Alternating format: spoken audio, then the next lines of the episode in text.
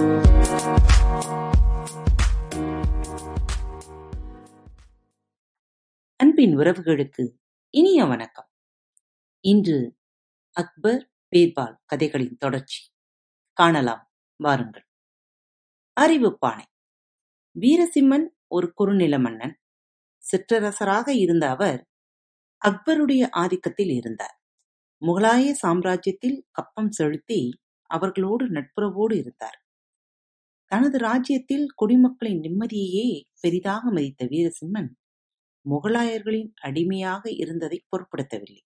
ஆனால் அவருடைய ராஜ்யத்தில் இருந்த சில இளைஞர்கள் மன்னர் தன்மானத்தை அடகு வைத்து விட்டதாக கருதினர்.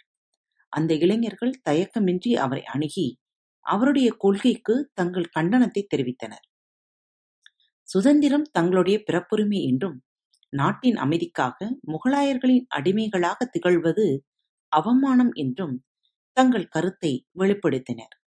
அதற்கு வீரசிம்மன் நானும் சுதந்திரத்தை விரும்புகிறேன். ஆனால் அதை பெறுவதற்காக இரத்த ஆறு ஓடுவதை நான் விரும்பவில்லை.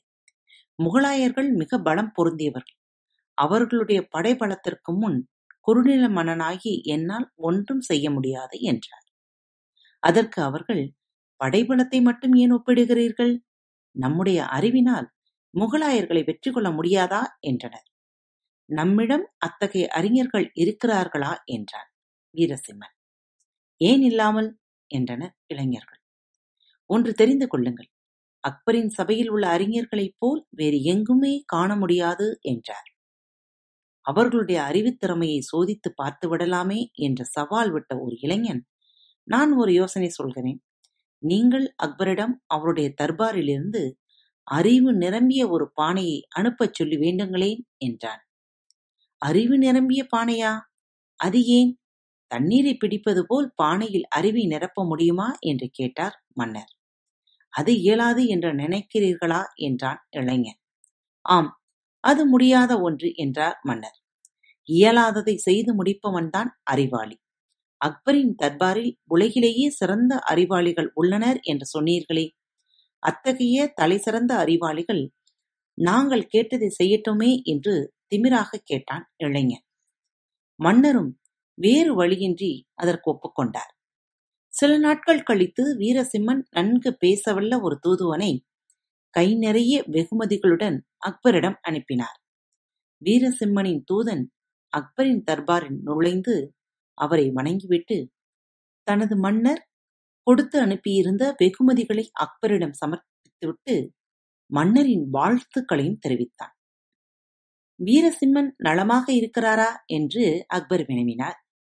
சக்கரவர்த்தியின் தயவு இருக்கும்போது எங்கள் மன்னரின் நலத்தை பற்றி கேட்க வேண்டுமா? என்றான் தூதன் பணிவுடன். உங்கள் மன்னருக்கு என் வாழ்த்துக்களை தெரிவிப்பாய்? என்ற அக்பர். மன்னரிடமிருந்து எனக்கு ஏதாவது செய்தி உண்டா? என்று கேட்டார். பிரபு உங்கள் தர்பாரில் பல அறிஞர்கள் நிறைந்துள்ளனர். அதனால் அறிவு நிரம்பிய ஒரு பானையை தயவு செய்து நீங்கள் கொடுத்தருளும்படி எங்கள் மன்னர் வேண்டிக் கொள்கிறார் என்றான் தூதன். அதை கேட்டு தர்பாரில் இருந்தவர்கள் வியப்படைந்தனர். அறிவை எப்படி பானையிலிட்டு நிரப்ப முடியும்?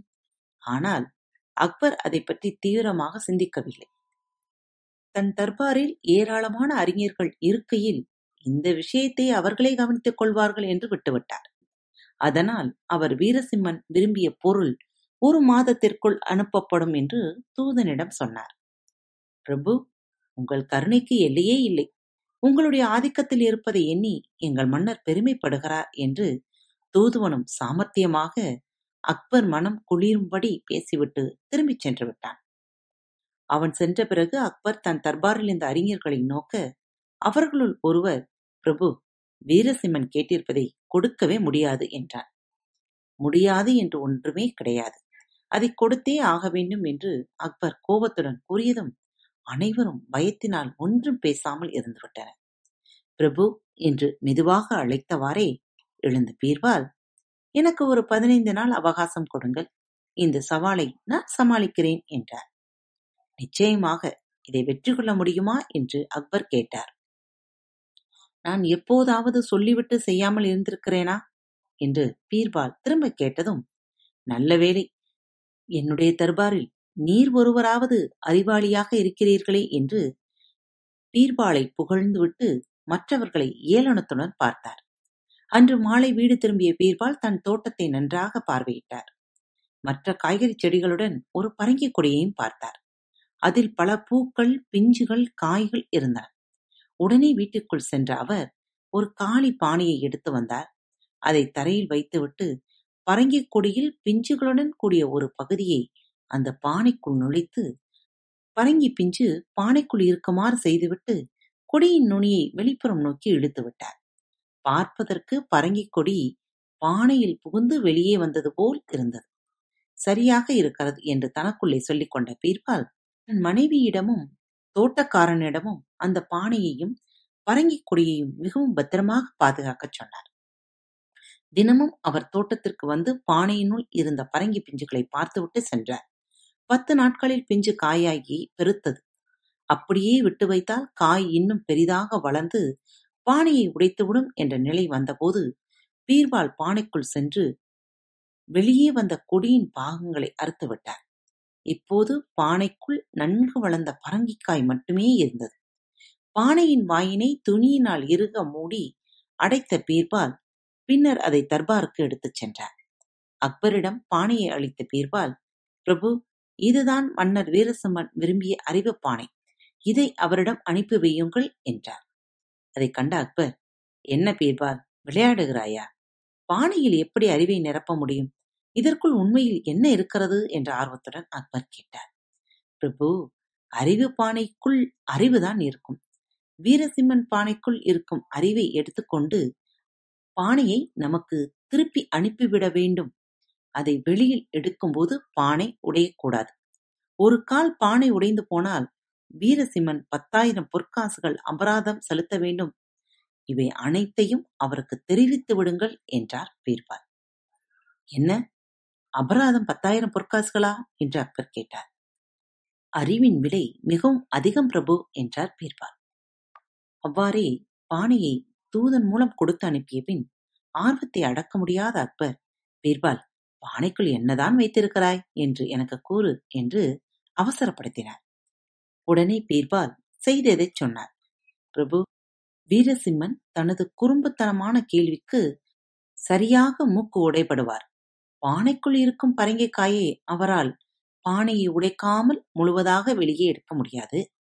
பரங்கிக்காயை அறுத்து வெளியே எடுப்பதும் கூடாது. அதனால் அவர் நம்மிடம் வசமாக சிக்கிக் கொண்டார் என்றார் பீர்பால். பானையை பெற்ற வீரசிம்மன் பானையினுள் ஒரு பெரிய பரங்கிக்காய் இருப்பதை பார்த்தார். கூடவே அந்த இரண்டு நிபந்தனைகளையும் கேட்டார். பரங்கிக்காயை அறுக்கவும் கூடாது. அதே சமயம் முழுவதுமாக வெளியே எடுக்க முயன்றால் பானை உடையும் உடனே அந்த அதிக பிரசங்கி இளைஞர்களை அழைத்த மன்னர் அறிவு பானையை அவர்களிடம் காட்டி விளக்க அவர்கள் முகத்தில் அசடு வழிந்தது. உங்கள் பேச்சைக் கேட்டு நானும் முட்டாளானேன். முன்னமே சொன்னேன் அக்பர் சபையில் அறிஞர்களுக்கு பஞ்சமில்லை என்று. என் பேச்சை நீங்கள் கேட்கவில்லை. அபராத தொகையை ஈடுகட்ட நீங்கள் காலம் முழுவதும் என்னிடம் சம்பளமின்றி உழைக்க வேண்டும் என்றார். பிறகு தலைவிதியை நொந்து கொண்டு அபராத தொகையை அக்பருக்கு அனுப்ப அவர் அதில் பாதியை பீர்வாலுக்கு வழங்கினார். நேயர்களே பாரத் வலையொலி பக்கத்தை சப்ஸ்கிரைப் செய்யவில்லை எனில் சப்ஸ்கிரைப் செய்து கொள்ளுங்கள். ஃபேவரட் பட்டனை அழுத்த மறக்காதீர்கள். உங்களது கருத்துக்களை எங்களுக்கு மெசேஜ் மூலமாகவோ அல்லது இமெயில் முகவரியிலோ எழுதி அனுப்புங்கள். இப்படிக்கு உங்கள் அன்பு தோழி. Thank you.